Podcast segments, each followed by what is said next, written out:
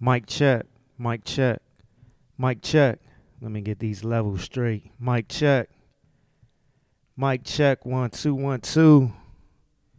Mic check. One, two, one, two. We back. Surprise. yes, we are back. Back for another episode. Taste to Consider podcast. Let's go. Nah, what's really crazy is y'all really still sleep. That's what's crazy. That's what's crazy. But it's all good though. I'll be your wake up call. Yeah. Yeah. Time to flip the pillow back over to the cool side. Yeah. Feel me? I kinda like when they sleep on me though. Taste to Consider That's podcast. That's why they call me Freddy. Let's get it. Let's go. You had me sleeping on the fact that I was really like that. But it wasn't a deep sleep, it was a really light nap. I finally woke up and we broke up, shit be illy like that. It's kinda hard to play Jermaine when you really Mike Jack. I might have tapped a couple times, but we ain't really like that. And you look good in that white dress, but I can't really wipe that. You had me looking at your exes like you really like that. Oh yeah, I'm not your cup of tea, I'm a tequila nightcap. I gave it to you straight. I was trying to give you love, you gave into the hate. I came through after the club and gave it to you late. That time you was in a bind, I gave it to you Nate. Y'all know it come with it, and I can't send you whole shit. Y'all gotta to Consider get it. Gotta meet me podcast. at the studio and come spit it. My Benz got the AMG, I gotta come kid it. My Yankee seven and a quarter, I'ma come fit it. Yeah, that's my fave cap. John Stanton grave cap. It was SF to the death until they wave cap. Honestly, a nigga ain't forget, but I forgave cap. These hoes that had your head spinning like a wave cap. Had to screenshot all the lies, had to save cap. That I won't never tell no one is to the grave cap. I'm a bad bitch, but money make me behave cap. They'll still turn to the side, flavor flav cap. Shorty fail a test every time with a grade cap. But she get an A for the head like a Braves cap.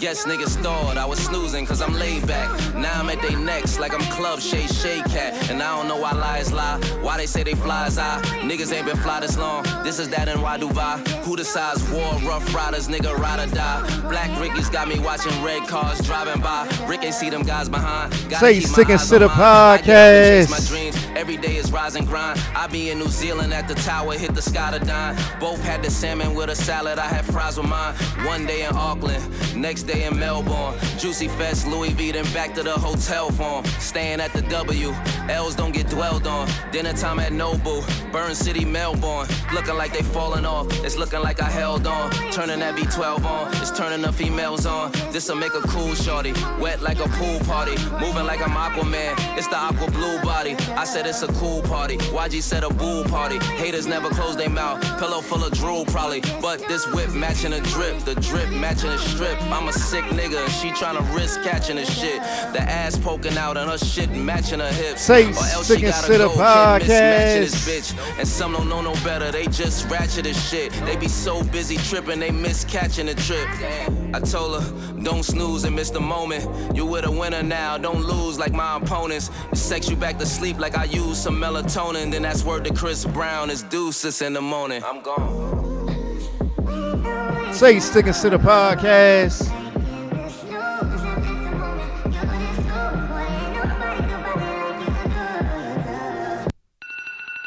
Taste to Consider podcast.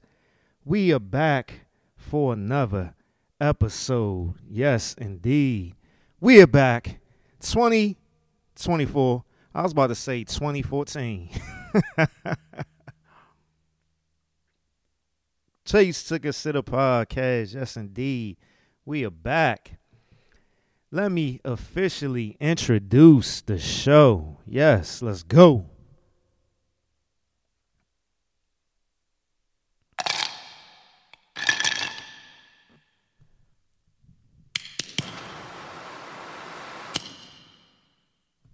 It's a Taste to Consider podcast.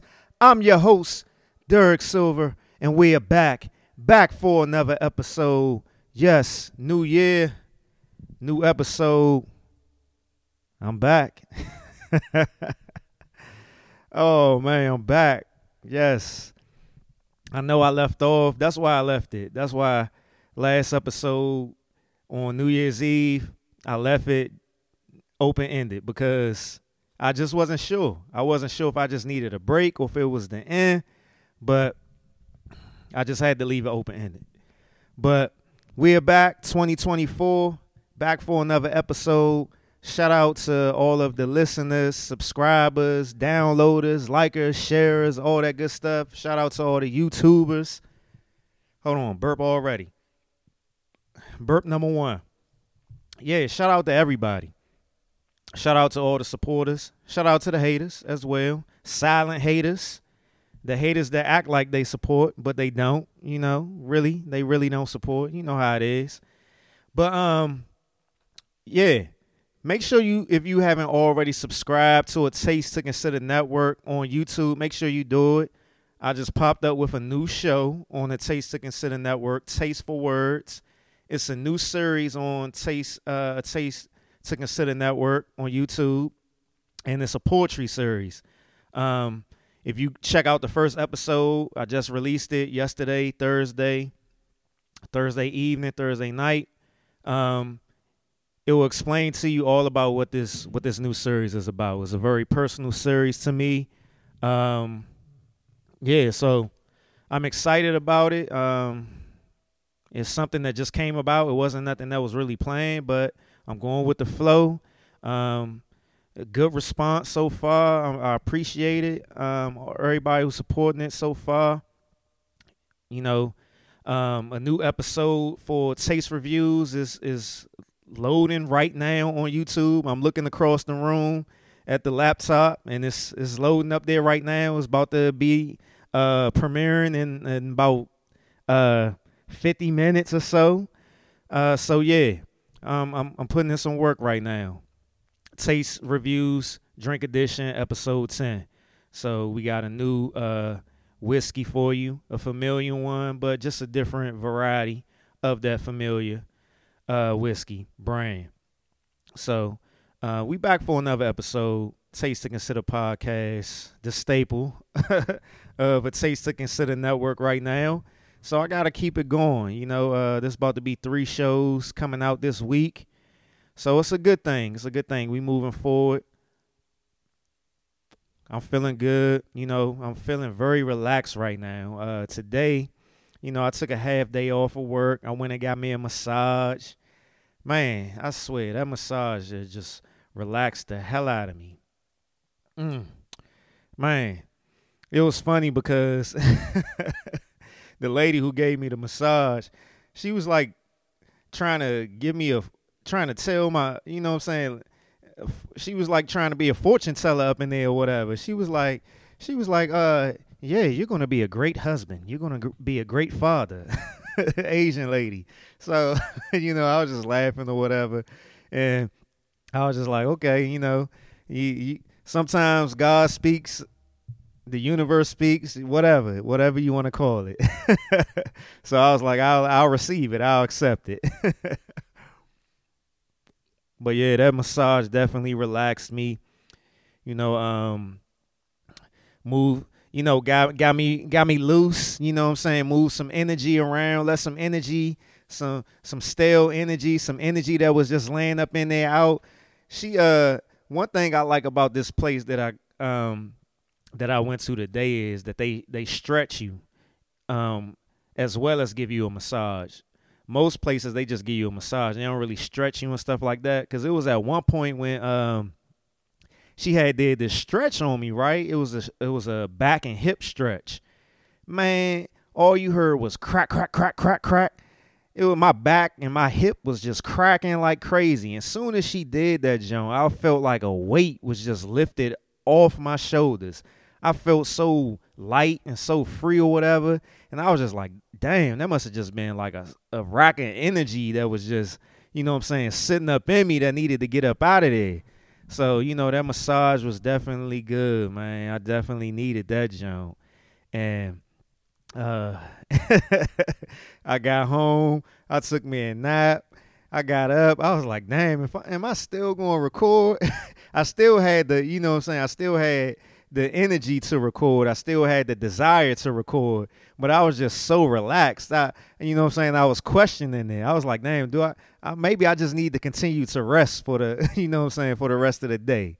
But you know what I'm saying? We here. I took a shower after the, you know what I'm saying, after my nap, you know what I'm saying, got refreshed, you know what I'm saying, cleaned myself up, got myself ready for the show, pre-gamed a little bit. So we here right now. So this show today, um, it wasn't nothing that was really playing, honestly. Um, I've been meaning to watch this interview on uh, YouTube from the Hardly Initiated podcast with Dr. Umar on it, because I kept seeing clips on of it uh, on on social media. So some of the clips, I was like, you know, what I'm saying,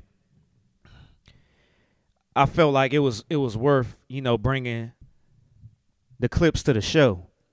So I started watching the, the podcast in anticipation for uh the show, and the podcast is like three hours long. So I was like, bruh, I ain't gonna be sitting here on one episode talking about a three hour podcast. That's gonna make this podcast three hours.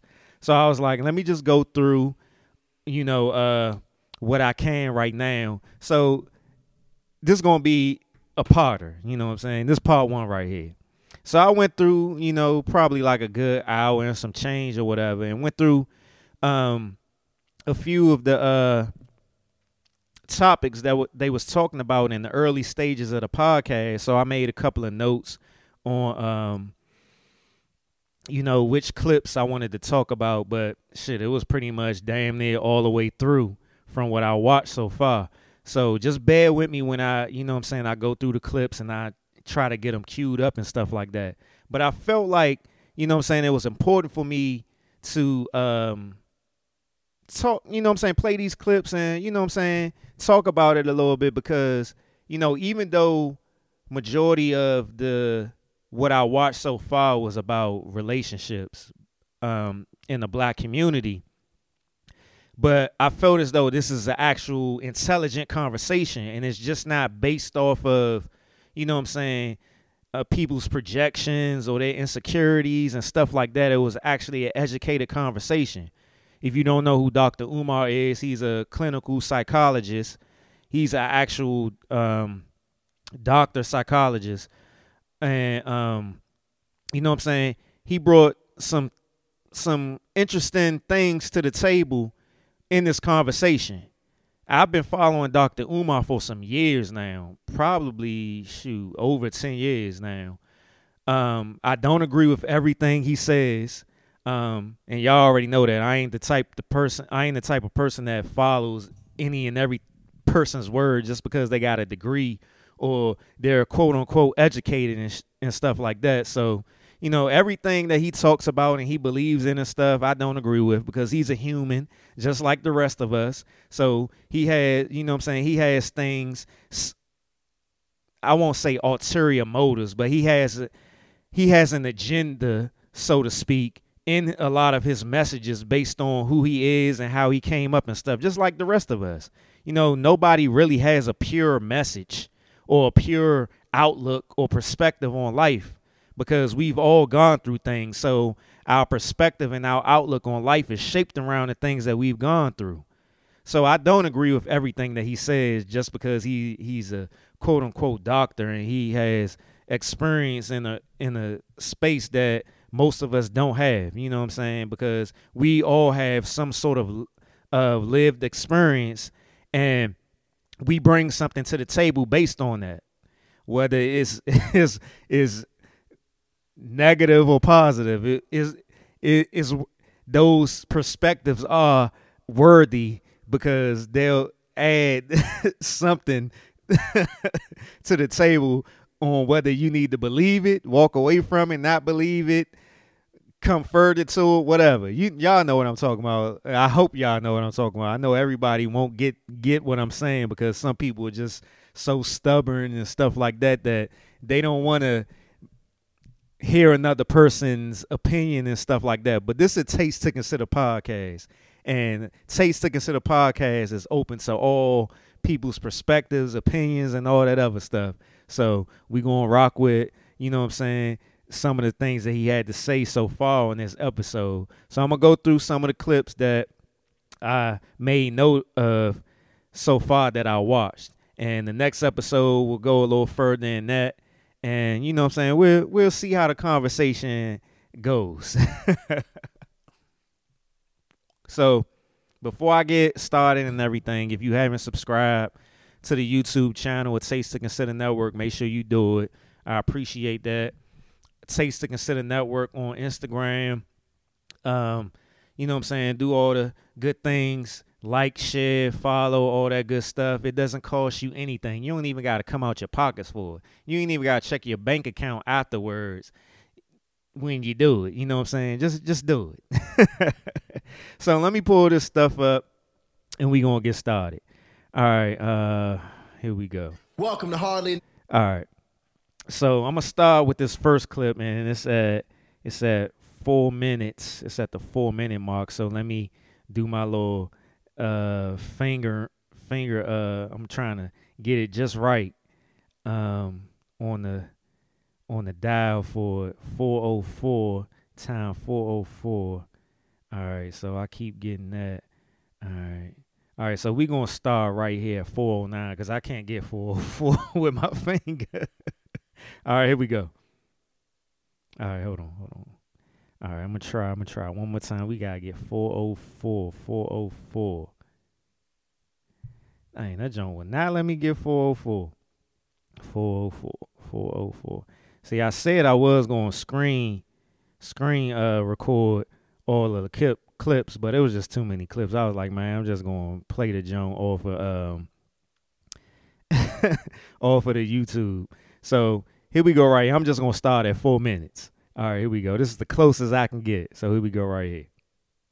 And I'm gonna stop and and and comment in between, you know, because some of the clips and some of the conversations, some of the clips that I noted are uh, you know, kind of kind of long, but you know what I'm saying. I'm not gonna make this episode long, so even if we don't get to all the clips that I I noted for this episode, then we'll just catch up later. It ain't no big thing, and then I'll adjust.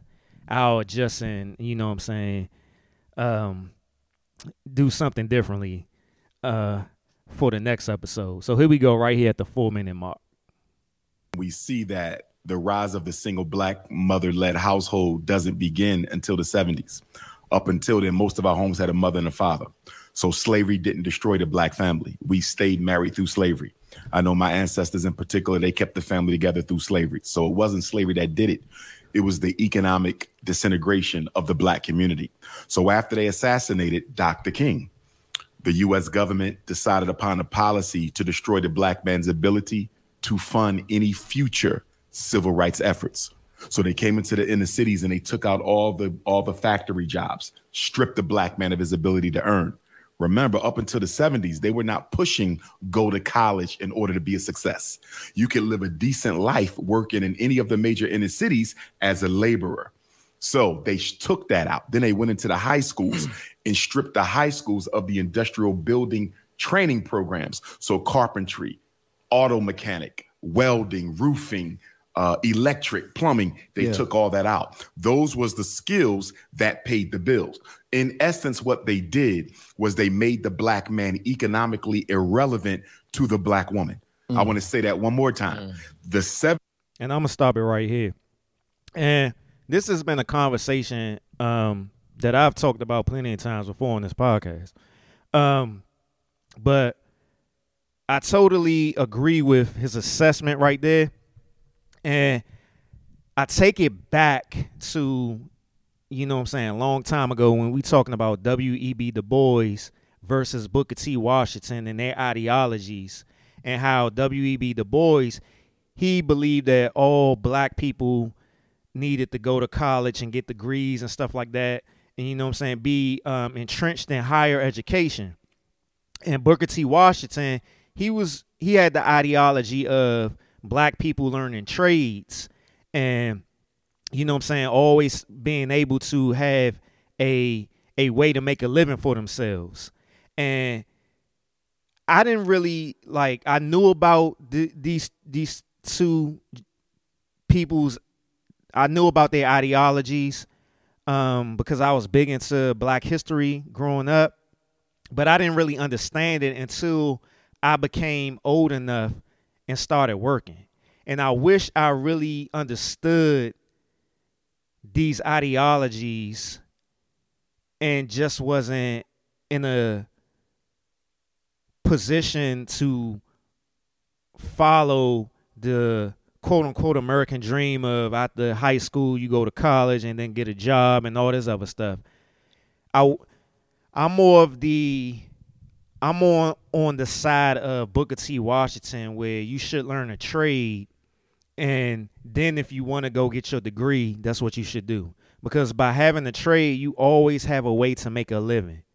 And I wish, you know I'm saying, I had, you know, uh, more guidance in that area and that would have been the route that I would have took first before going to college and getting my bachelor's degree. Because I didn't start using my bachelor's degree until 2017 when I started podcasting. my uh I got my bachelor's degree, bachelor's of science and communications. Um concentration in broadcast production, broadcast journalism, broadcasting, whatever you want to call it. However many times they want to change the name of it. But I didn't really start doing it until then. Granted, when I was in college, uh, before I uh, got my degree, I did an internship and I did some freelance work and stuff like that afterwards. But I didn't really have anything after that freelance work. After that freelance work, um, I started working as a government contractor, and I've been working as a government contractor since. Um, shoot, I was working as a government contractor while I was in college. You know what I'm saying? I was working, you know what I'm saying, um, at night as a government contractor, and then I started, you know, uh, in 2005, I started working full time as a government contractor, and I've been doing what I've been doing now since 2005. And it ain't really something that I wanted to do. It has nothing to do with my degree, anything like that. You know what I'm saying? I make decent money right now. I, you know what I'm saying? I'm able to take care of myself on my own. Um, I got my home. I'm able to pay my mortgage, all my bills, car note, all that good stuff. But it's not necessarily fulfilling and it's not necessarily stable. And if I had a trade, if I knew about having a trade, then that would have been the route that I would have went first. I would have went and got a trade first, and then maybe I would have went to college after that. Because when you think about it, if you look at a lot of people who work trades, uh, plumbers, electricians, HVAC people, barbers, all that, those type of jobs like that, that's in today's society, that's looked up down upon in some in some aspects. But these people be a lot of these people make great money. A lot of these people make six six figures. You know what I'm saying? Doing these trades and stuff because this is a a lot of these trades are jobs that always have a need and will never go away. Like you always gonna need a plumber. You always gonna need an electrician. You always need a gonna need an HVAC person. You always gonna need a, a barber, a beautician, and stuff like that. You always gonna need these people throughout life. It doesn't matter how the economy goes, how the society moves. You always gonna need these people. Con- um, carpenters, um, construction people. All you always gonna need these people. So I wish I knew this back in the day. But let me go back to the clip. These was the beginning of the process of making the black man economically irrelevant to the black woman. A man's primary responsibility is to protect and and this is why I say this conversation is is important um, as opposed to the other conversations that we always see on social media with the back and forth with black men and black women and all that other stuff because it, it goes deeper than just what you bring into the table, how much money you make, what dates you gonna take me on, what clothes you got, what car you drive, all that other bullshit. You know what I'm saying? This is going this conversation right here is going deeper. And that's why I felt like this conversation was important. So let me get back to the clip. to provide. We can protect, but the providing is the issue. Now, you fast forward that 65 years until now, since Dr. King's assassination, a lot of our women don't understand the political history that brought about the economic devastation of the black male. If my woman wakes, makes more money than me, that in and of itself is not a problem. Unless she attributes the reason she makes more money than me to the fact that I'm lazy, I'm shiftless, I'm irresponsible, I'm unaccountable. It's the interpretation of the reality that's our problem. And he's very correct on that. The interpretation. And this is why I'm I'm always on the side of Malcolm X talking about how in the black community we are political chumps because we will just follow behind trends and what our community is used to doing instead of actually being intelligent about what they are doing to us. And like he said,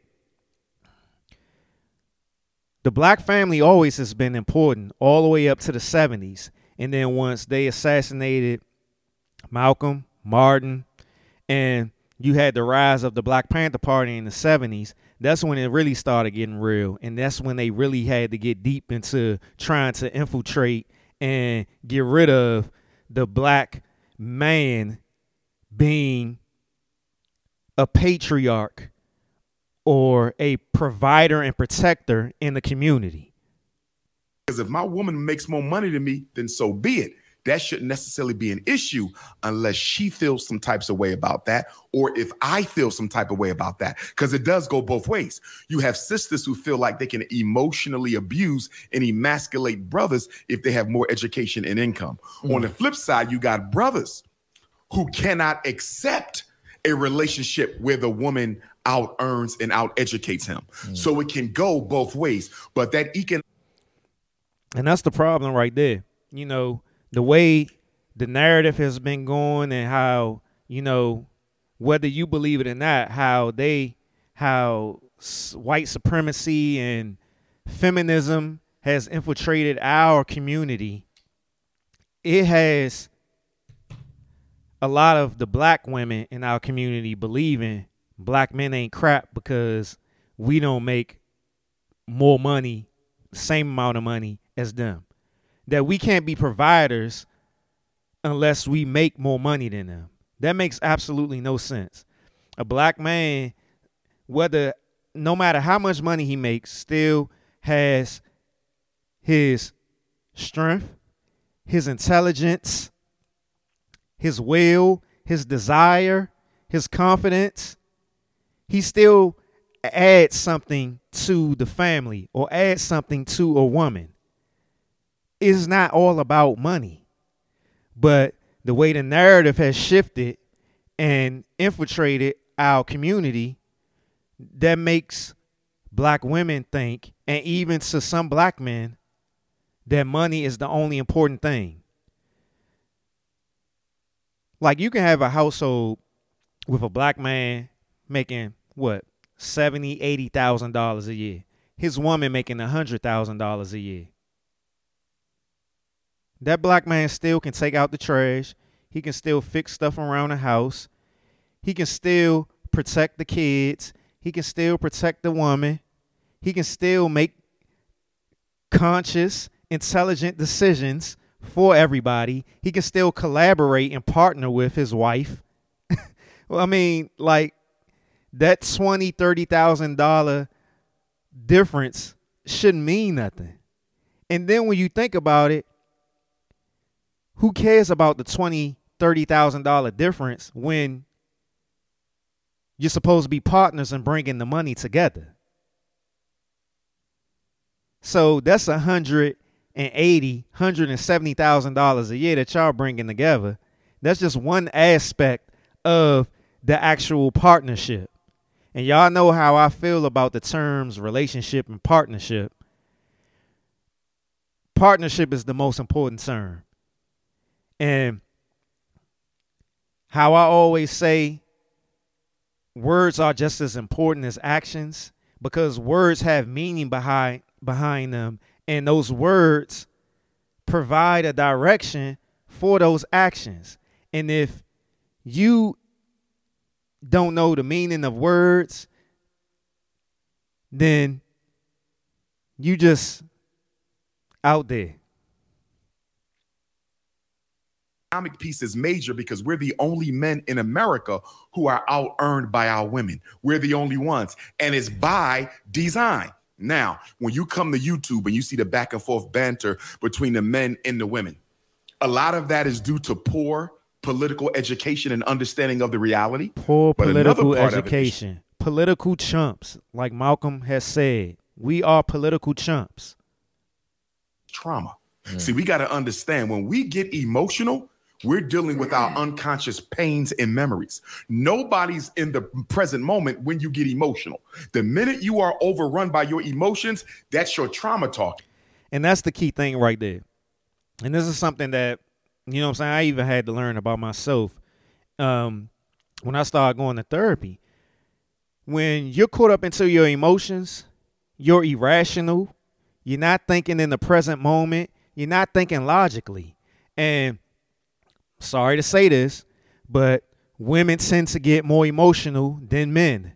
And when they do, they thinking irrationally, they're thinking illogically, and they're not in the present moment and not thinking about working together, not thinking about the end game, the end goal. All they thinking about is their emotions right then and there. And emotions, feelings are fleeting. They are like the wind. They like waves. They they you might think they matter in the moment, but when those waves come, when that wind come, what do you have then? What did you what did you do in that midst of the hurricane? Did you destroy your relation? Did you did you destroy your partnership? Or did you ride the wave, work things out until they come? Or ride the wave until they come and then work things out? And one of the reasons black male female relationships are so dysfunctional is you got traumatic man trying to relate to traumatic woman. And then think about it, like just what he said. Think about ladies. Think about it. When y'all dated men and and dealt with men, been in a relationship or a partnership with a man, if he got emotional, you looked at him like this nigga, this dude is acting like a bitch. this he acting like a bitch. So think about if if you looking at him and saying that. Think about how you're acting in those moments when you're being overly emotional. It ain't no just because you're a woman doesn't give you the excuse to act that way when you're emotional. If you look at that dude as acting like a, a little weak ass dude or a bitch, then maybe that's what you're acting like as well. That means that you aren't in control of your emotions. If you want a man to be in control of his emotions, to be calm, steady, and stuff like that, then you should have that same desire for yourself. But a lot of times, there's a lot of women out here that have gone through traumatic situations and they trying to get a rise out of a dude because they want him to feel the same pain that they feeling. And there dudes out there that's the same way. Dudes out there that don't know how to control their emotions and stuff like that. And they want somebody to feel the same way that they're feeling. Neither one of them is dealing with the person across the table because they're both reacting from past hurt. Past which hurt. is why I believe that when you get out of one relationship before you go into another one, you need a period of healing because if in fact you were in love, it's going to take you a while to heal your soul back because love is the process of two becoming one. So if that was really love before you move on, you got to take a break and heal. The problem jumps I understand what he's saying about that, and I and I agree to a certain extent. But I feel as though if you're self aware enough to to know yourself and to understand emotions and feelings, and you've gone through a healing process already, and if a relationship doesn't work out because of another person's trauma and stuff like that, and it the relate the relationship or partnership ends, and you're a person who's gone through a healing journey, you're self-aware of your emotions and what emotions and feelings can do to a person. I don't think you necessarily need to take a break. But if you are a person who hasn't gone through a healing journey or just beginning a healing journey or aren't self aware of your feelings and emotions, then yeah, you probably should take a break. But a lot of people, even when they do take a break or whatever, they have ulterior motives behind that break.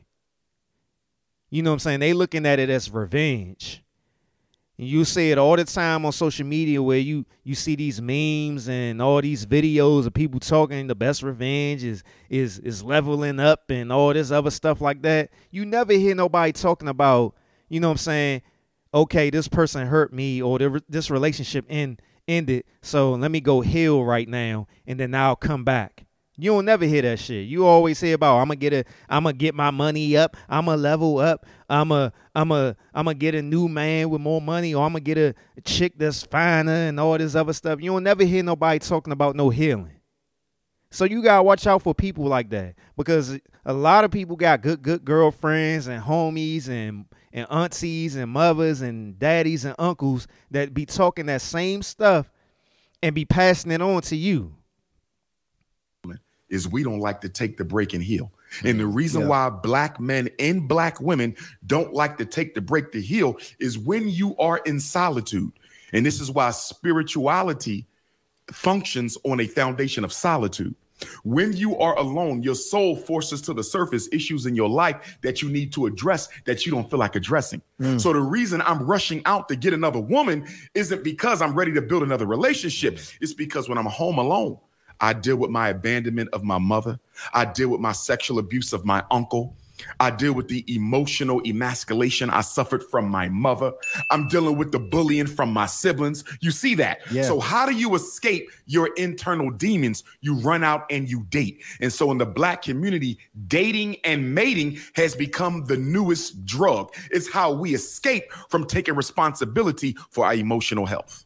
Wow. Exactly and a lot of people they use relationships to feed their egos, validate themselves, and not deal with the healing that they need to do on their own.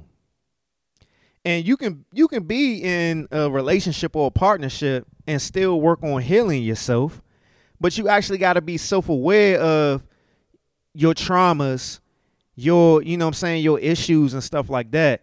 Because even in that solitude you can you can deal with these things but you always need relationships for practice. And when I say that, I'm not just meaning romantic relationships because as I always say on this podcast, every every person you deal with in your life, whether you know them or not, that is a relationship. That's why I say there's a distinction between relationships and partnerships. Partnerships is when you actually working together with somebody, collaborating with them. Relationships, you can relate with anybody. You can relate with the person in the store. You can relate with the person on the road. You can relate to just a random associate. But you have to be out in the world in order to practice these situations because you're never going to be fully healed to the point where nothing bothers you, nothing triggers you. Healing is linear. And when when I when you know that term gets thrown around a lot. Healing is is is, is I think I even messed it up. Healing is not linear. You know what I'm saying? It's not a straight line. You know what I'm saying? It will be moments where you know what I'm saying, you think you're fully healed from a situation, but then you're not. You think you're regressing. You think you backtracking. You be like, damn, oh my goodness, man, I thought I was healed from this shit. You know what I'm saying? Oh my goodness, uh, I need to do more work and all this other stuff. No, that's not that's not the case. You know what I'm saying? You're gonna be working and on yourself from the to the day you die. You're gonna be growing, evolving to the day you die. When he talk about spirituality, this this the place we at right now, this the earth and all this plane, this existence and all that other stuff, this is a learning playground. This is a playground. Not in the terms of you just playing around, but this is this is where you get experiences. This is where you get learning experiences. This is where you test yourself. This is where you get tests brought to you and stuff like that. So, you know what I'm saying? Solitude isn't always the best thing. And this is coming from a person who has been in solitude since he was a kid. You know what I'm saying? I'm used to always being by myself and all that other stuff. And it got to the point where I got older where I got so used to it where, you know, I shielded myself and and solitude was the best thing for me because I didn't really have to deal with anything. So solitude isn't an indicator of whether you're healed or not. It's not. You have to be out there in the world and experience relationships, romantic, platonic, associative, whatever, in order to gauge and work on things that you struggle with.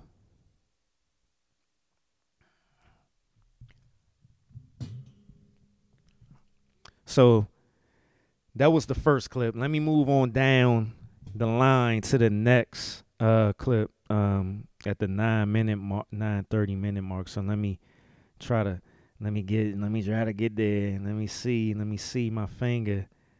I need a bigger phone. I should have like I need like a okay. Here we go. Now the nine thirty mark, but I'm at nine twenty four. so we're gonna start right here at the nine twenty four mark. All right, let me get it back. Oh, I lost it. I lost it. All right, Kevin. Damn, I lost it. See, this is what I'm talking about right here. All right, let me pull it back wow. up. Let me. All right, so nine, nine, nine, nine. Damn. All right, here we go. Nine twenty-four. Here we go. Whew. I was sweating trying to get that job. All right, here we go. Nine twenty-four mark do we have things in place right now for us to have realistic solution? I don't think so. And the reason why I don't believe we are there yet, if I look at it from a therapeutic standpoint, in order for me to get to a place of resolve, to a place of solution, I have to be willing to empathically hear the other side out.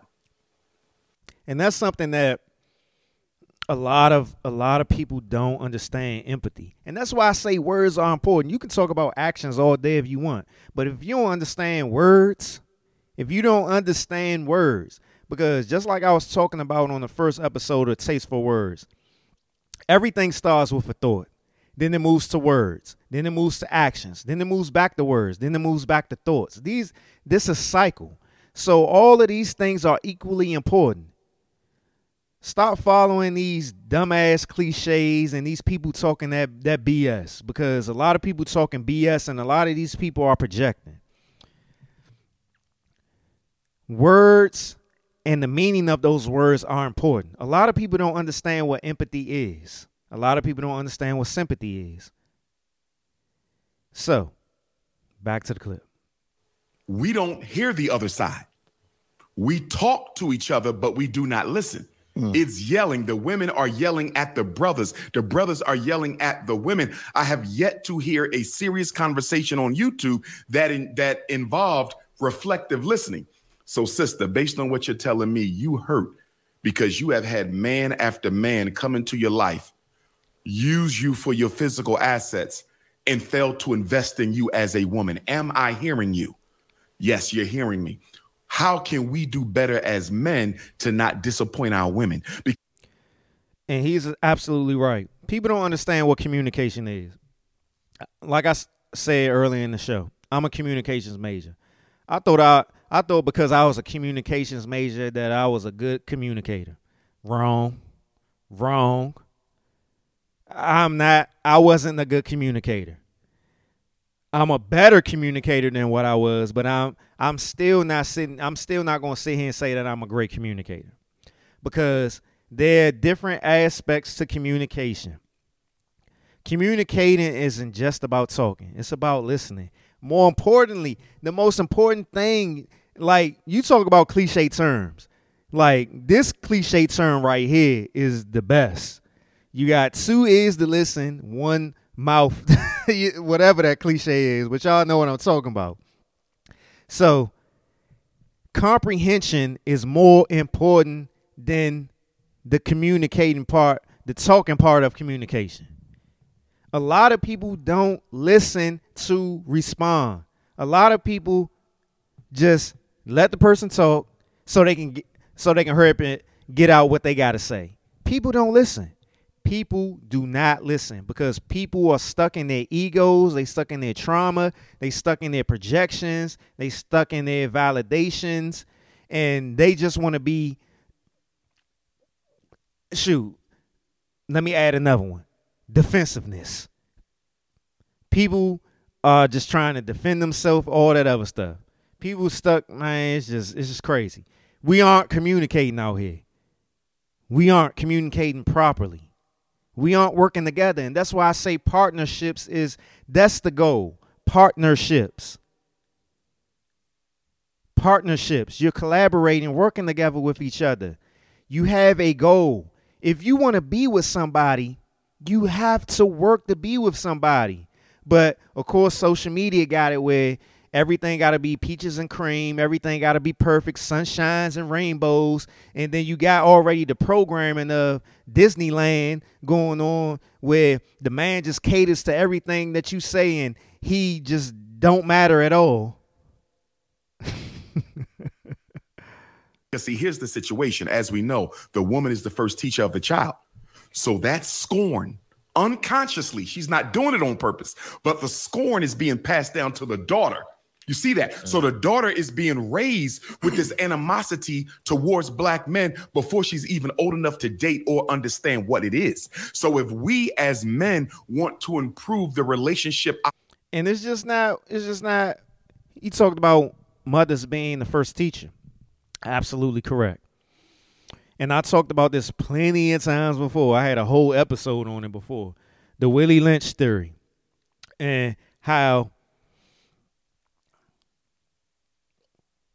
black mothers during the slavery times because of buck breaking and all that other stuff that was going on. They felt that they needed to protect and shield their sons from those things that a lot of black mothers out here create the exact men that gives them trouble that gives them problems that they hate, that they despise, because they don't allow them to be masculine. They don't allow them to be man, men. They don't allow them to be decision makers. They don't allow them to be strong. They don't allow them to be rebellious. They don't allow them to be fighters.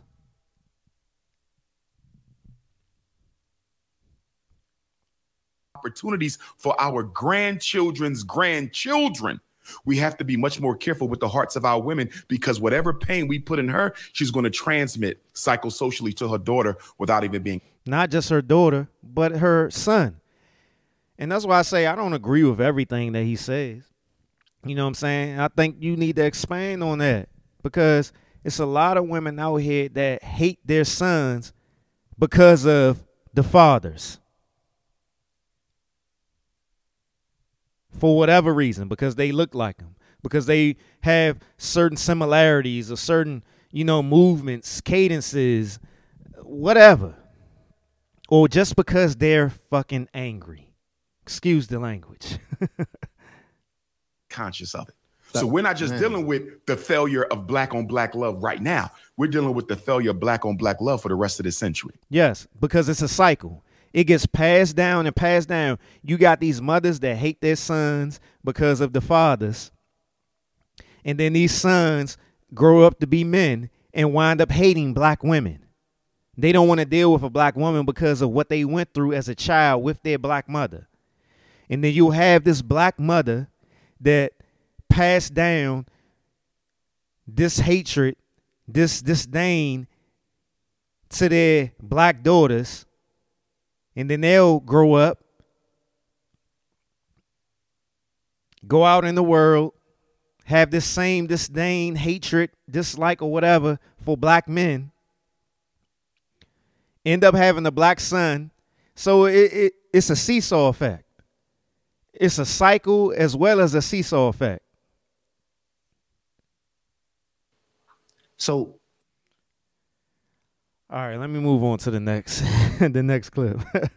this is at the um 1126 1126 1126 1126 uh I got it. Damn, I can only get to all right, so I'm gonna get to 1120. 1120 that's that's the that's the closest I could get. I swear I'm gonna be better next episode. Next episode, I'm gonna put more. I'm gonna try to put more work into just doing some screen, some screen recording. All right, here we go. Community into a matriarch True. at that point in time. True. Are we still there in 2024? The matriarchy isn't in and of itself a problem because not all African societies are. And I'm gonna stop right there real quick because I've said this before the black community has always been the matriarch society. That's why it's always funny when I see black, quote unquote, feminist women talking about black men benefiting from patriarchy. It's not the case. In order to benefit from patriarchy, you have to be able to have power and have a system in place to push that out there. Black men don't have that. We don't. And then when you talk about the black family, in America, it's always been a matriarchy. You can look at it, it's it's been all on it's all on TVs, movies throughout history. And you just know it through your own family. Who is revered more in the black family than your grandma or your mother or your auntie or your great aunt or whatever? Who's always the one speaking up? In control. The women. The men pretty much just go off to the side and do their own thing. They don't want to deal with it most of the time. Who's always in in the kitchen cooking? Who's always making sure the house is clean? Who's always taking care of the home, taking care of the babies? The women. Black culture has always been black American culture has always been the matriarchy. Even when you think about going back to the civil rights movement and stuff like that. You have the men out on the road and the women taking care of the family. The men that come home, Martin Luther King, Malcolm X, whoever, whoever, whatever activist it was at that time. They will come home and be pretty much strangers in the house to the woman and the kid. The woman would be the strongest one in the family unit because she was holding everything down. She was holding everything down for the man as well as the kids in the household and making sure the community was straight. You have all the black women pooling together to making sure the the the home base was straight for when the men would come home if they came home. Patriarchal. You have matriarchal African societies. The issue is when the woman feels that because she's had to bear the brunt of responsibility for raising the children and paying the bills, that the man should have no voice. Mm. So matriarchy by itself is not a problem. Patriarchy alone is not a problem. It's only when we take this matriarchy, patriarchy, and marry it to a European narrative. Exactly. And that's why I say we get too caught up into following behind what white people doing, how white people have been conducting themselves, comparing ourselves to white people and what they doing instead of handling our business and making sure that we were straight first. We always got to compare ourselves to what the white community is doing. You look at all the other races, ethnicities in in America right now, Asian community, Hispanic community, um, all whatever community. They don't care about what the white people doing.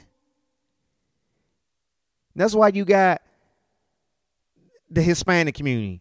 They taking care of their business. They ten deep in the house, taking care of their, themselves, their families.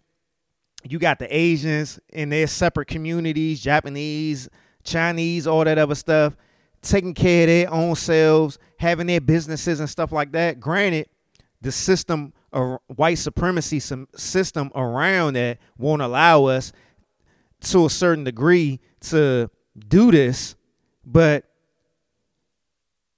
at the same time, they not pining for the validation of the white community, but we are. We feel as though we're not worthy unless we're living the same way as they are, the white community that says because I'm the breadwinner in this home, I don't have to listen to the other person. We devalue the role of the man and we devalue the role of the woman based on European values. Right. Because guess what? How much you earn has nothing to do with what you can contribute to the system and to these children. Exactly. So all of us have been influenced negatively. We think money is the only thing that that can be provided for a successful partnership or a successful family. No teachings, no experiences, no uh, values, no morals or anything matter. Only thing that matters is money. And that's why we will always be in this position. That's why we will always be behind the eight ball. That's why we will always be political chumps because we only focus on money and materialistic things. We think that's the only thing that matters by the white man's power structure to the point where even in our house, he's still operating at a distance through the way that we think. Take economics, money and sex, those two variables play too big of a role in our relationships. Huh, huh. Sex is important, money is important, but they should not be the be all and end all of whether or not the relationship is going to make sense. And if money and sex are dominating the relationship, the relationship is being ran on a superficial structure huh. because money runs out. Mm. How you perform in bed? No job is safe. Like you said, money runs out. No job is safe, and anything like that. So, if your relationship is based off of money and sex, the pleasures, the the, the quote unquote pleasures of life, then you have nothing. You have no type of foundation because those pieces can be broken at any time. Those just those just accessories. Those those are supposed to be just accessories to the foundation. If you look at an example of a house, your values, morals, your boundaries, your goals, your plans supposed to be the foundation of the house. Sex, money, and all that other good stuff is just accessories. That's you know what I'm saying? That's you know, whether you're gonna get hard floors or you know what I'm saying, tile floors, or if you're gonna have a concrete counter or uh, damn, I, am blanking right now. But y'all know what I mean. If you're gonna have um, stainless steel appliances or if you're gonna have white appliances, black appliances, if you're gonna have if you're gonna have uh I'm just blanking and it's crazy that I'm blanking because all I do is watch HGTV. well, let me just go back to the clip. That will dim over time too. So we cannot be coming together for money and sex because if that's the case, this really isn't a relationship, it's a pleasure contract. Mm. And a lot of us in the community. But I look at that, you know what I'm saying? He had he has his terms, relationship and pleasure contract. But that's why I say there's a difference between partnership and relationship. The relating part is just the superficial things to me. The relationship part is superficial. Like I've always said on this podcast, you can relate with anybody. I can go out here right now and relate with some with just a random chick. You know what I'm saying? I can relate with her uh, because we both like bowling or we both like movies or we both like cigars or we both like whiskey.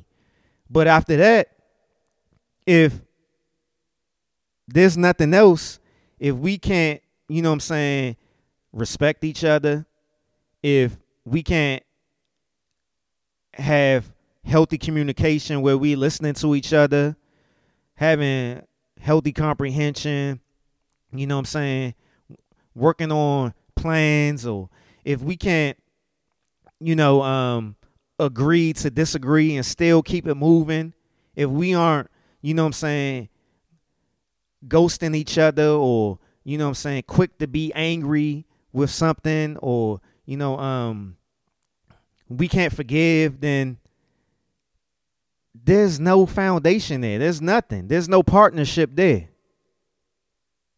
community have pleasure contracts we call relationships. And the difference between a pleasure contract and a relationship is a relationship requires obligation and accountability. See, when you have a pleasure contract, no. I sex my queen when I sex. A partnership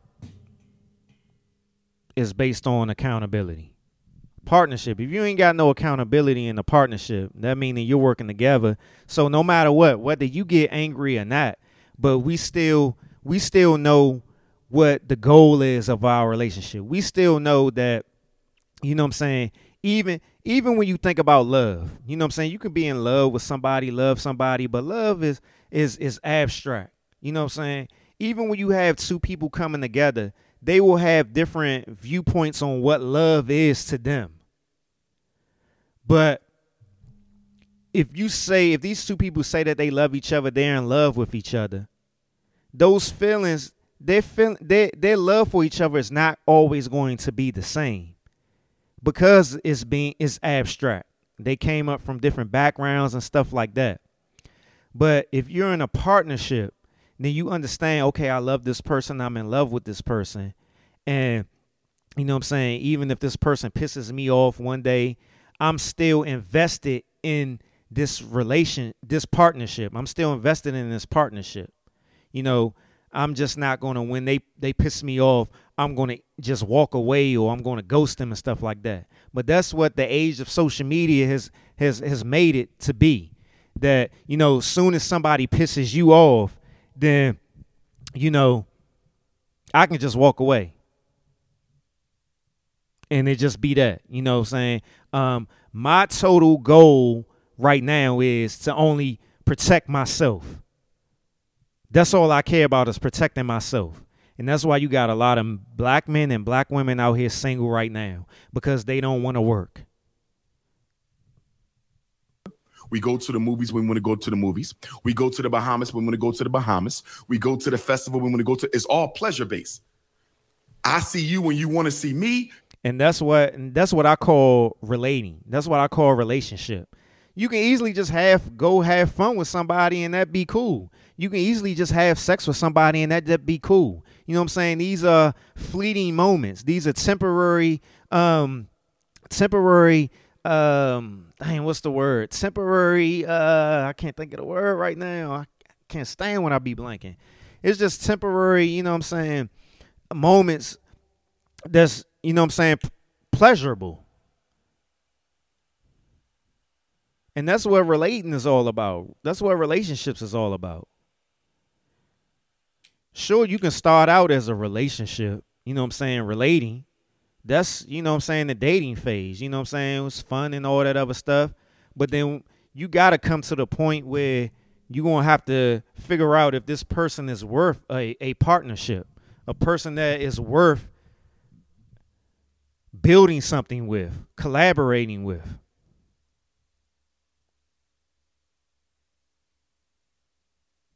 You see me when you want to see me.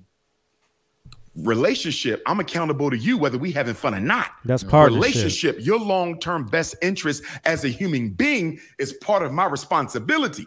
A lot of people are calling pleasure contracts and situationships, which is when neither one of you really know what the hell is. I can't stand that term situationship. That's just people making up shit. Situationship is the same thing as a relationship. It's just people just relating for whatever is going to make them feel good at the moment. Is we're calling them relationships and they're not. So number one, we got to be honest about what the, the, the particular structure mm. is. Is this situationship? We just trying to figure it out. Is this a pleasure contract? We just having fun in and out of the bed when we feel like it? Or is this a relationship where you're going to be accountable to me even when you are angry and upset and don't want to be bothered? What exactly is this? Because That's there's a big difference. And unfortunately, because we don't communicate with the women in our lives as men, once they open their legs, they and it, that goes both ways. It just ain't no man communicating with women. It's women communicating with men. It's a lot. It's this people. Period. It's a lot of people that don't communicate. Period, because they are afraid of rejection. They're afraid of rejection and abandonment. They're afraid that the person is going to say no. They're afraid they're to get rejected. They're afraid they're to get abandoned. So people don't speak up. Period. It just ain't no man or woman thing. You know what I'm saying? We talk all this stuff about men leading or whatever. Yes, men should be leaders.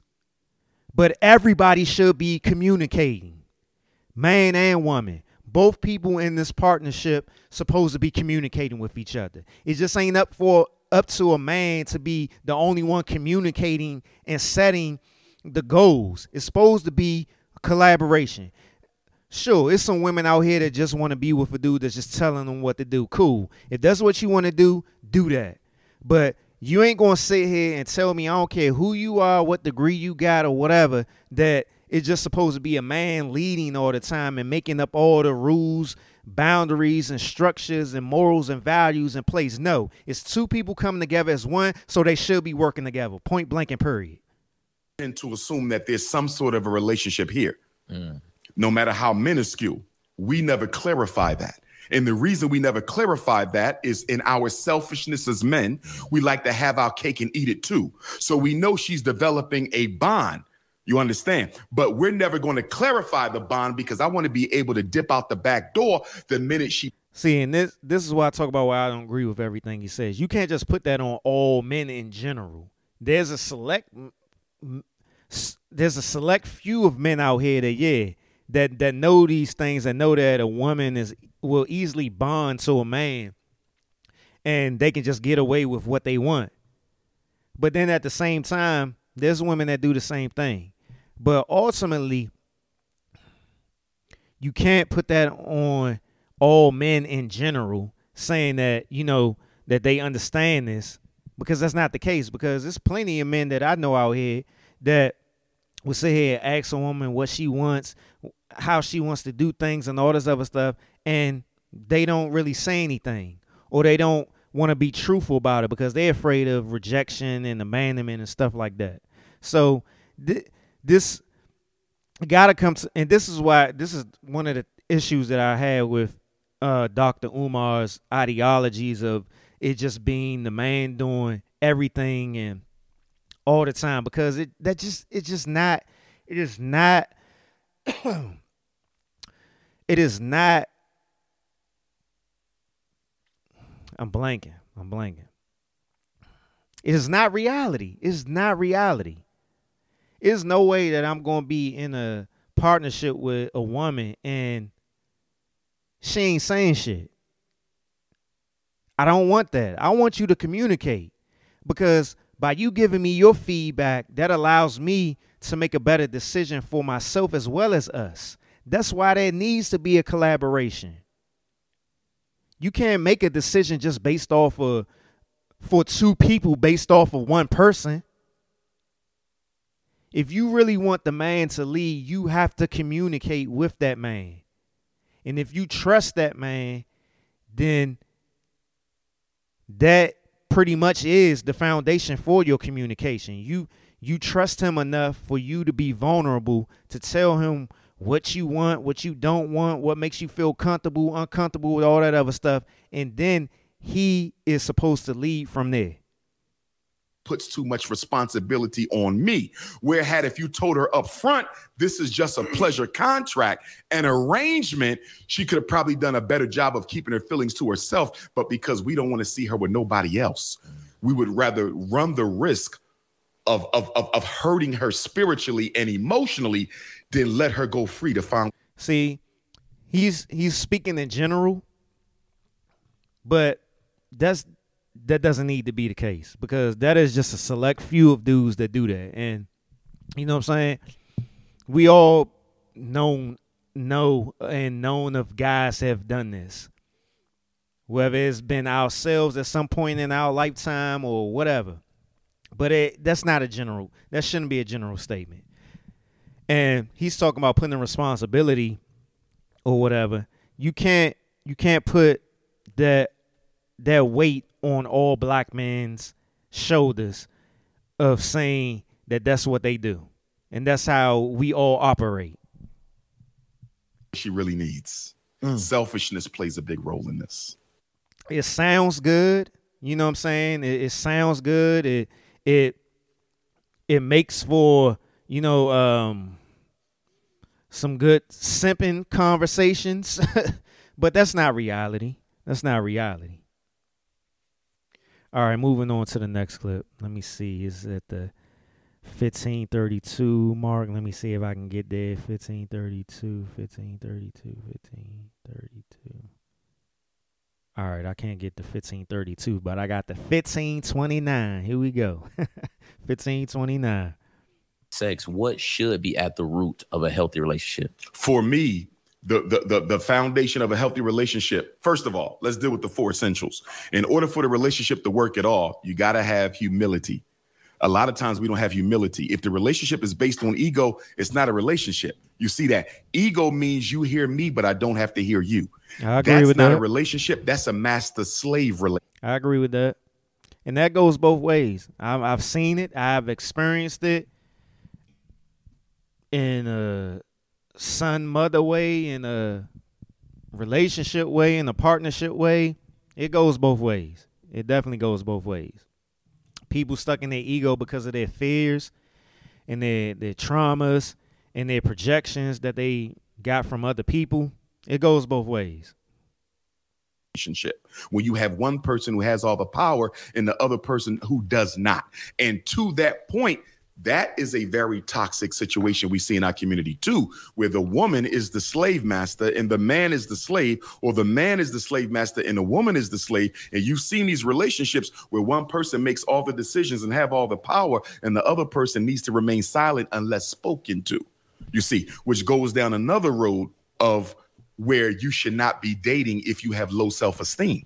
Because people with low self esteem will always be taken advantage of in the dating arena. And too many men and women are out there looking for their ideal mate, but you don't have the ideal self esteem in order to engage the type of mate that you want. So if I speak to a young sister, what type of man you want? I speak to a young brother, what type of queen you want? They describe them.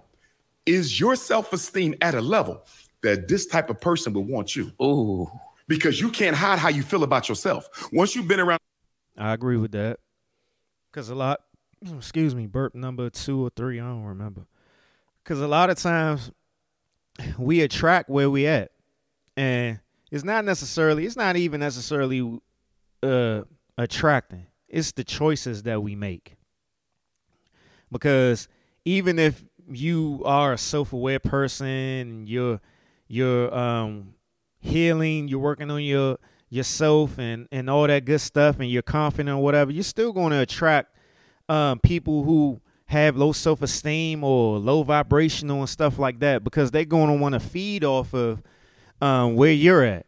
They see you and they be like oh that's where i want to be or whatever you know what i'm saying or that looks good and they'll come to you. So it's not even an attraction thing it's the choices that you make. And you make these choices based off of where you are at with your self-esteem with your trauma, with your healing journey. a queen for a couple weeks, she know how you feel about yourself, just like you know how she feel about herself when you've been around her for a couple weeks. So the role of self-esteem is critical. Because you can be in a you can be a person that's working on yourself, self-aware, your issues and stuff like that. You know your triggers, you you know what I'm saying, going to therapy and all that other stuff, and still choose to be in a relationship with a person who is toxic and all that other stuff. You don't you may not see it right away, but then you start seeing the evidence of it once you get deeper into that relating period, and then you start getting to the point where you considering partnership. You be like, yeah, this ain't it right here. This ain't it. This person, you know what I'm saying, is not trustworthy. They trying to go through my phone. They blowing me up, blowing my phone up. They won't allow me to you know, hang out with the fellas.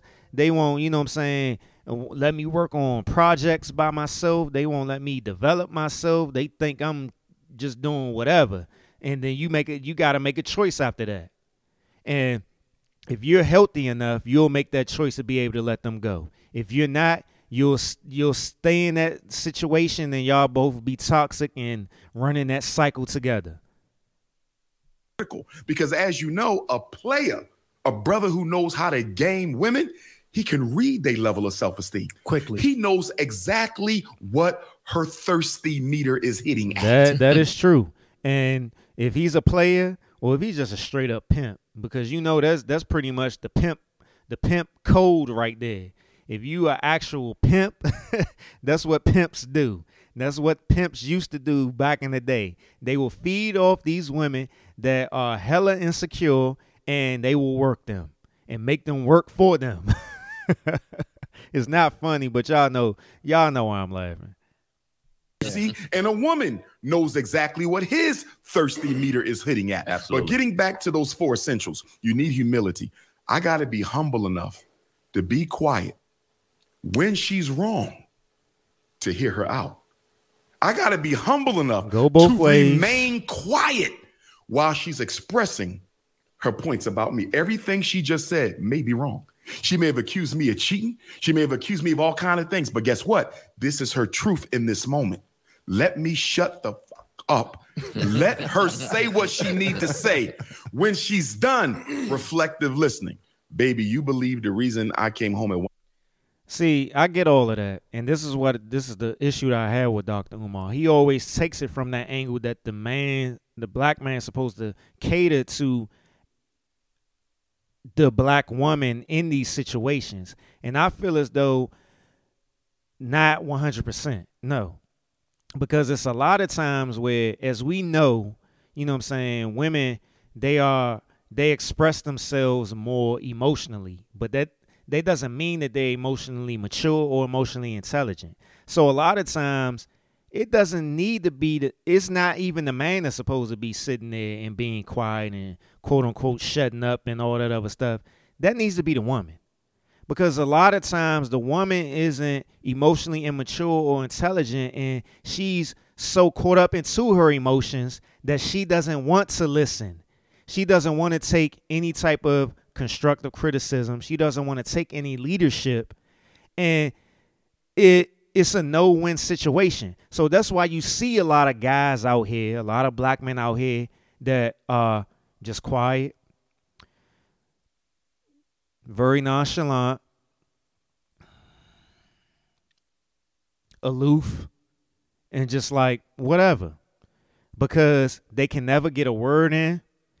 They can never express themselves emotionally. And they know that they won't be heard respectfully and properly. o'clock last night because I was over my baby mom's. Is that how you feel? Do you believe that? Okay, let me try to prove it. You see? Let me try to prove to you that I was not there. You see what I'm saying? Yeah. The problem with us, because most of us was raised by women, we mm-hmm. get a little bitchy. You see that? So when our queen get bitchy, we want to get bitchy right back. That's not the behavior of a man. That's not masculine. Masculinity says she's in her pain. And because she's in her pain, I'm going to validate her even if she's incorrect. I agree with that, and I've already mentioned that already. When a man is in his caught up into his emotions and stuff like that, you look at him like he's acting like a little weak ass, you know what I'm saying, a bitch. So, in those situations or whatever, yeah, a lot of times that is the gauge on what type of dude you dealing with, and even if you can, you can almost sit there and and see if the woman is trying to pull that out of you. Like, is she really trying to work something out, or is she just trying to get you caught up and and and only focusing on you trying to feel her pain and to hurt you as opposed to you feel her pain in order to work out a situation. But a lot a lot of black men haven't been taught properly how to deal with their emotions because like he said they've been raised by black mothers and they don't know how to lead in those situations. because I don't ever want her to feel that I don't understand where she coming from. We get right into black men are supposed to be good listeners. We supposed to be able to validate black women's feelings and stuff like that. You know, so I'm not arguing against that. You know, um, I think that is very important. So it is important to allow the woman to speak or whatever. But we got to get to the point where we actually dealing with a woman who is emotionally mature in these situations enough where you can allow them to speak, you can take in what they're saying, and then you can respond to them and actually work something out. Because a lot of times, people, man and woman, they get so caught up into their emotions, they not trying to work nothing out. They just caught up into their emotions. They so deeply caught up into their emotions that they ain't caring about working out nothing. They just want to they feeling pain right now and they want to get all that out. So need nobody listening to each other. defense mode, raised by single black mothers, we want to give her back the same mm. energy she giving us. That's a gridlock. We don't move nowhere.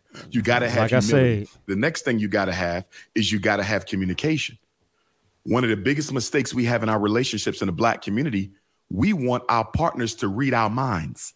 Huh. And this right here kills the hell out of me. The assumptions, the assuming, the reading our minds or whatever. Talk. Like talk. If we adults talk, bruh, you don't need to be doing no ghosting. You don't need to be doing no silent treatment. You don't need to be doing all this other crazy outlandish stuff to get somebody's attention when you can just talk. Talk. Talking is the best way to get an indicator if somebody is for you or not. Whether you're arguing, whether you're in the beginning stages of dating, the beginning stages of a relationship, and you moving or you're moving further along in a partnership. Talk. Talk. People are afraid to talk because they're afraid to be rejected. They're afraid to be abandoned. They're afraid to hear the word no. I'm speaking from experience. I'm, you know what I'm saying? I get it. I get it. I get it. You're afraid. I get it. Most people are afraid.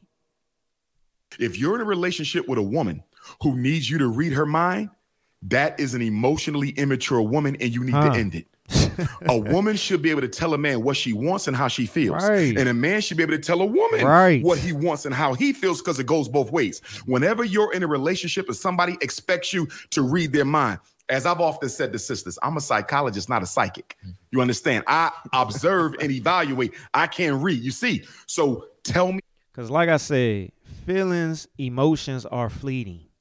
They're just feelings and emotions people a lot of people think feelings and emotions are facts and they're not feelings and emotions aren't facts that's why they go up and down that's why you can be so caught up into them one minute one hour or for a day and then come back and be like damn that wasn't it wasn't even that deep you know it wasn't even that deep but then you got to the point where you probably messed the situation up so bad where you can't come back from it. Because people don't know how to be emotionally mature. And people don't understand their emotions. And and this just piggybacking off of me going to therapy and stuff. And I've talked about this plenty of times. And, and this is why I say words are important. When I first started going to therapy, the only the only emotions that I knew were anger and aggression as a black man, that's what most of black men know anger and aggression. And when I was going to therapy with uh the black this black woman therapist that I had at the time and she gave me a list.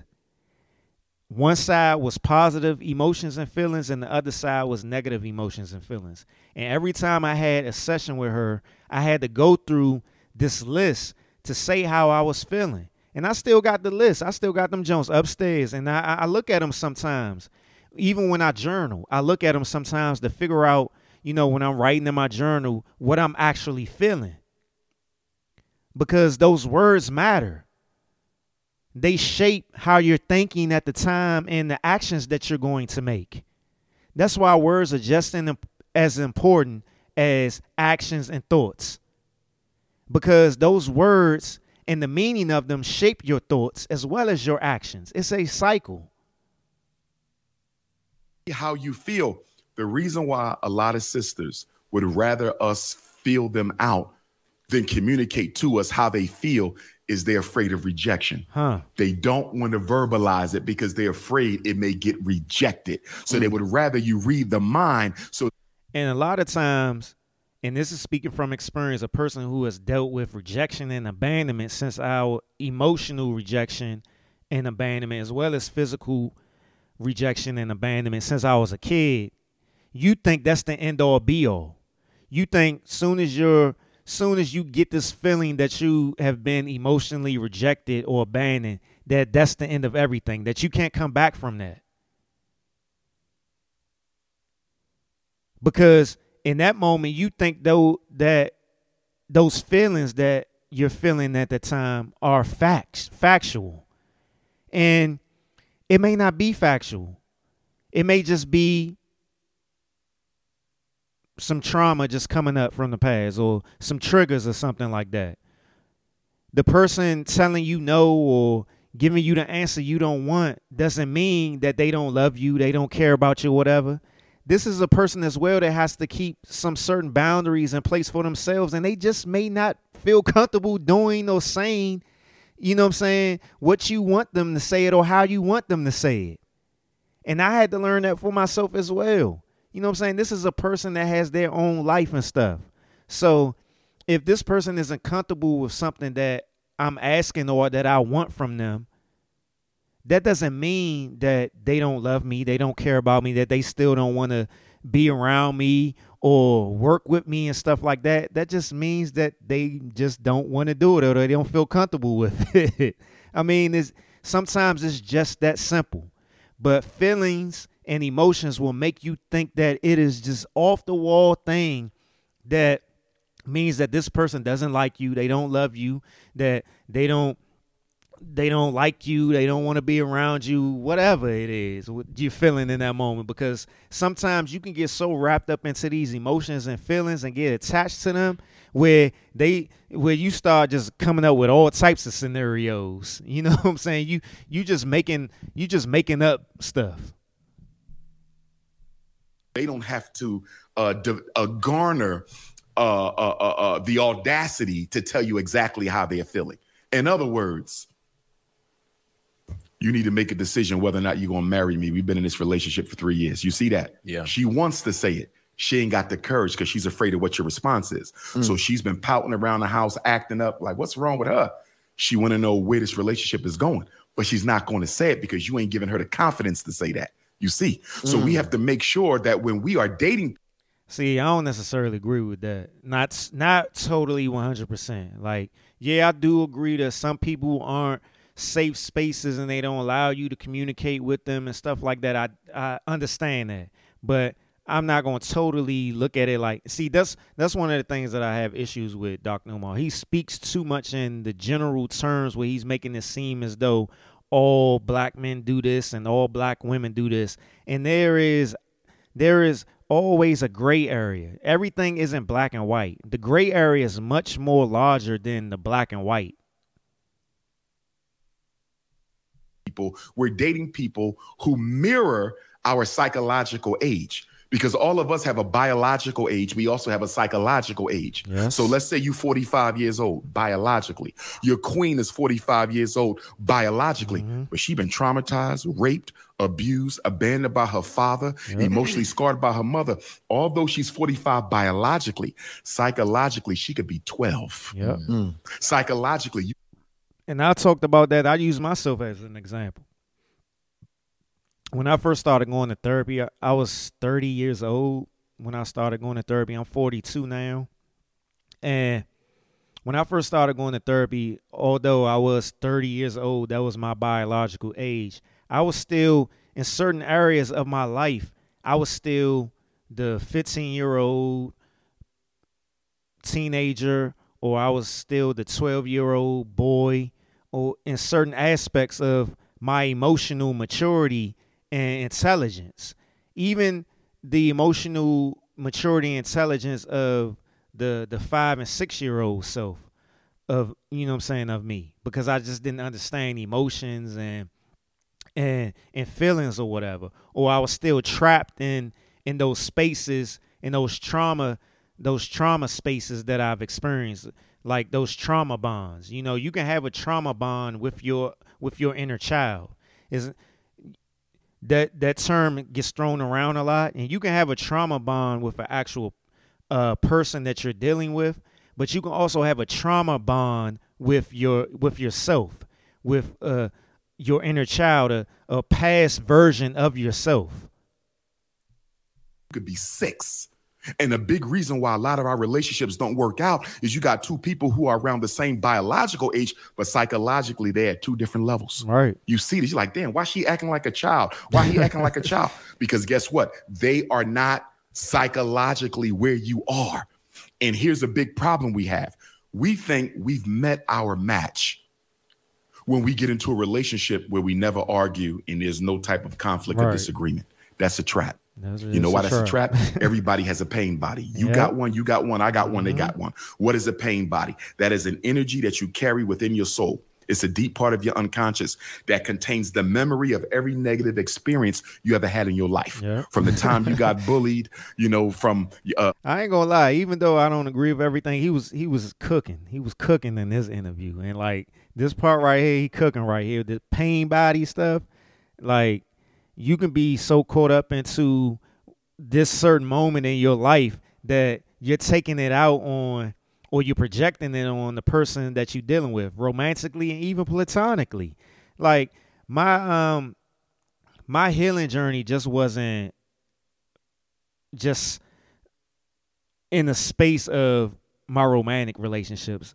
Like a lot of the things that I went through with my mom and my dad growing up I've I've have I've been triggered in situations like at work or with uh friendships with my with my boys or just random people or whatever. Like getting in moments where I felt I needed to be in the defensive mode or I felt as though somebody was res- disrespecting me and stuff like that. So it's just not always going to be in a relation a romantic relationship aspect and that's why I said that solitude thing, I feel as though the solitude thing is a trap as well. And this is speaking from experience, a person who who has embraced solitude too much, you know, and this is something that I've had plenty of conversations in therapy about where I had to get out there in the world to actually practice these these uh tools that I've been that I picked up while I was in therapy you can't sit in solitude and sit there and think, oh, I'm healed. And you know what I'm saying? So then you just jump out there in the world and then you cool for a little while and then you get triggered again. And then you be like, damn, well, here we go right here. I mean, F love or you know what I'm saying, forget people, man. I don't I don't like people and all this other stuff. And then you go right back into hibernation mode and you never really worked on anything. You just ran back, you know what I'm saying, in your cave. So that's why it's important to understand that being out there in the world and actually having relationships, not just romantic relationships or partnerships, but all relationships in the world, those those are moments right there where you can be self-aware of the things that you have gone through and you can actually work on them. Uh, your father spanking you in front of your friends, your girlfriend cheating on you. Everything you went through negative is in this pain body, right? You have one. Everybody got one. If you've never seen it activated in your queen to be, ain't time to get married yet because you have to determine whether or not you can live with her pain body when it gets activated. See, this is where we date for five years and everything been great. We moved in for one month. Now we getting a divorce. you know why? Because it's easy to date when y'all don't have to share the same space. Mm-hmm. It's easy to date when y'all don't have to share the same space. Now y'all sharing the same space, And all that that she kept hidden in her, or mm-hmm. all that you kept hidden in you, now it's going to come out. And do you want to know why? The ego doesn't like to lie. Your ego never want. When she says, "Are you cheating on me?" You say no. If you are, your ego want to say, "Fuck yeah, I'm cheating." And I'm going. you see, you see, the ego doesn't like to lie. You see, Right. so once you're forced, three things normally force the ego to tear the mask off. Because when we dating each other, we're basically dating the ideal self. We're projecting before the other person. We're not dating who we really are. When you meet somebody, you never tell them, I'm an alcoholic. I have trouble showing up for work at time. I had 10 jobs. I agree with what he's saying, but I feel as though if you are in a space where you're self aware of your own stuff, then you can pick up on stuff. You can pick up on things. Like, but I do understand where he's coming from because it's like you all, well, I ain't gonna say you and we, but I've seen plenty of situations where people get married all quick or whatever, two, three years, four, maybe four years of dating or whatever, get married, and then they divorce like a year or two later or whatever. And um it comes down to like well, I'm gonna let him go because it's a point that he gonna make that I want to touch on. in the past year. My father left me. I grew up in a brothel with my mother who was a prostitute. You're not telling her none of that. She has to figure out all your flaws on her own, just like you have to figure out all her flaws on your own. You see that? And so that's why we don't trust each other when we begin dating because we both know we got a pain body. We both know we got baggage, and neither person wants to be trans. See, I don't, I don't look at it like that way. I, look at it like not not everybody is self aware. Like it's it's been going to therapy. Like every therapist has told me, yeah, you're very self aware. Like I pretty much knew the the crap that I was going through and all that other stuff, but I just didn't know how to work through it. I didn't know I didn't have the tools to work through it. But sometimes you can almost be too self aware, too self aware to the point where that joint attaches to your ego and you think that you can do it all by yourself. But I don't think a lot of people that are dating each other, I don't think that they are self aware. So a lot of people think that they that they they're cool. They always they'll look at it as though that, you know what I'm saying, uh the the other person is the problem or the other person has the problem.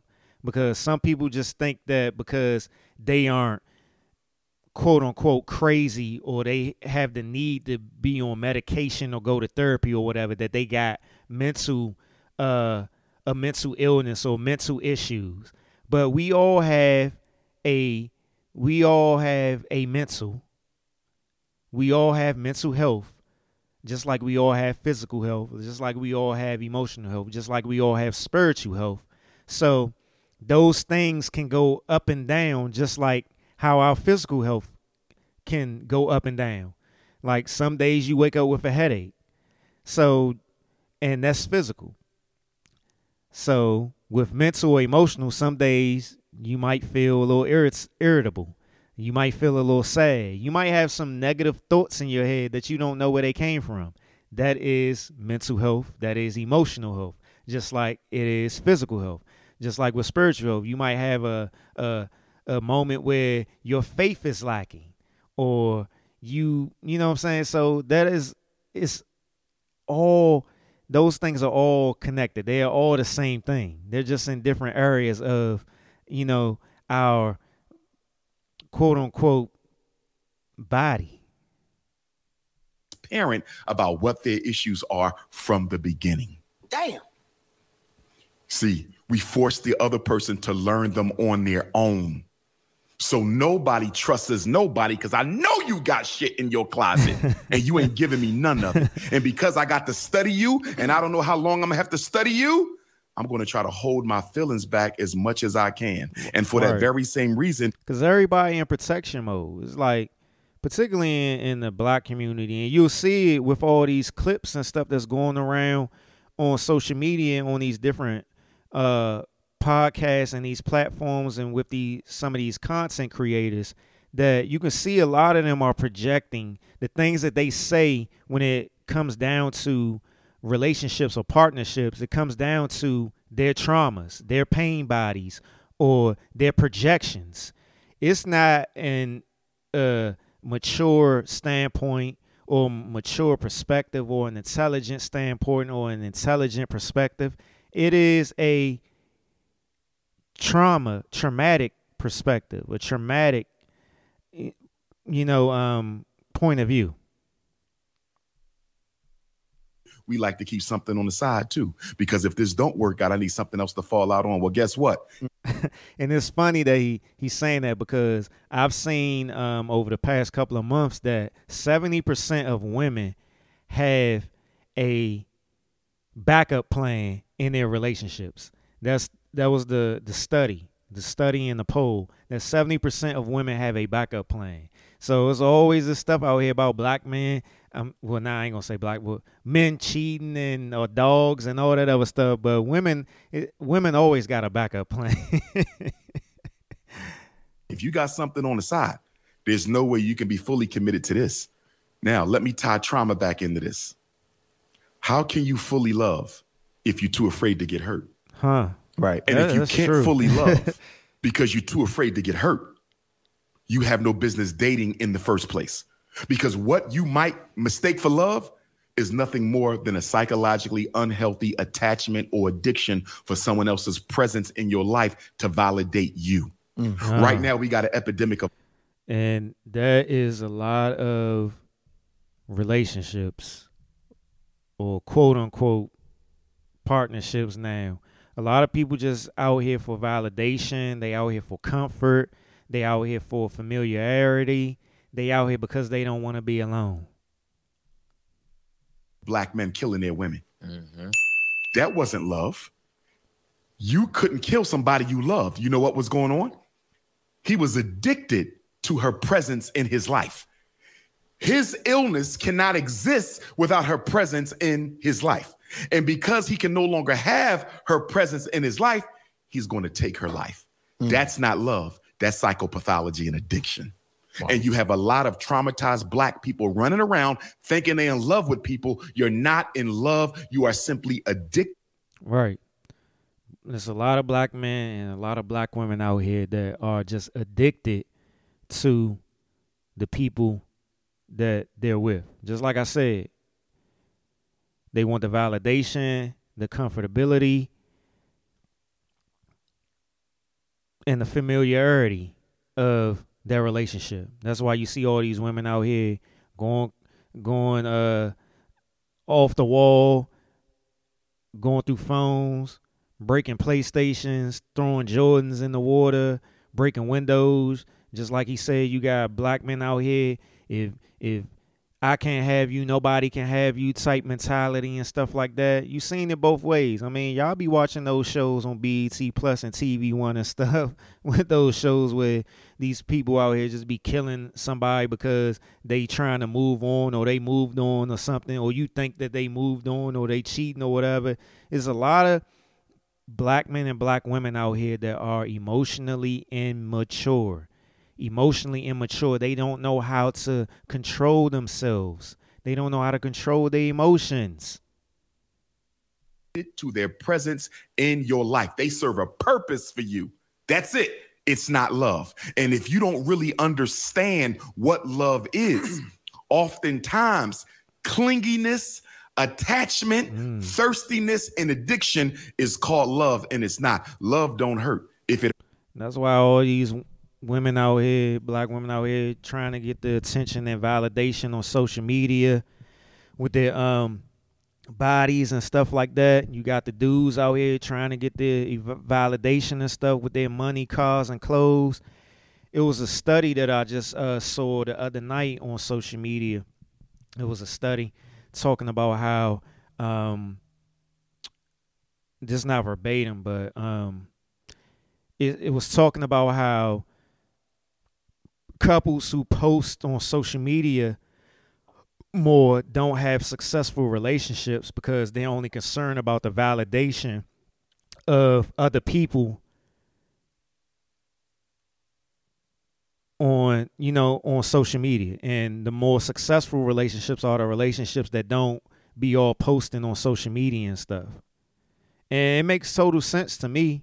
I mean it may not make sense to the people who are actually doing it you know all the posting and stuff you know but it's a validation thing you know because you shouldn't need no other person's validation for your actual relationship if you're happy with that person if that person makes you happy, you love them, you're in love with them, y'all working together, y'all having a great time, y'all have an end goal in mind, and all that other stuff, then it shouldn't matter what nobody else thinks. That's just like for an individual. Like if you're comfortable with yourself, you're you know what I'm saying, you you have good self esteem and everything, you don't care about what nobody thinks of you. But I'm gonna finish it off right here. I'm gonna come back next episode. And we gonna go through some more of the uh, uh, episode um, from this this interview right here with Dr. Umar. Once again, I appreciate everybody uh, who have been supporting a Taste to Consider Network on YouTube. Make sure you subscribe if you haven't already. Uh, the new show, A Taste for Words, episode one is out. That's the new poetry series that I got out. The new uh, um, the episode one, the poem is missionary. I'll be coming back next week with a episode two. Episode 10 of Taste Reviews Drink Re- Edition has been uploaded already, so it's up there right now. Um, shout out to all the Spotify listeners, Apple Podcast listener, listeners, Google Play, Amazon Music, uh, YouTubers. Thank you for all the people who support the show, who have donated to the show. Um, yeah, like, share, subscribe, download, all that good stuff. None of that stuff costs you anything, so just do it. I mean, it's just it's not that deep. You know what I'm saying? If you're comfortable with yourself, you'll be you ain't gonna be afraid of what nobody think if you uh, share my show. Y'all share uh, celebrity stuff that y'all don't even know. Y'all know me, so you know what I'm saying. Help a brother out. but nah, I'm I'm out of here. This is Taste to Consider podcast. I'm your host Derek Silver, and I'm out.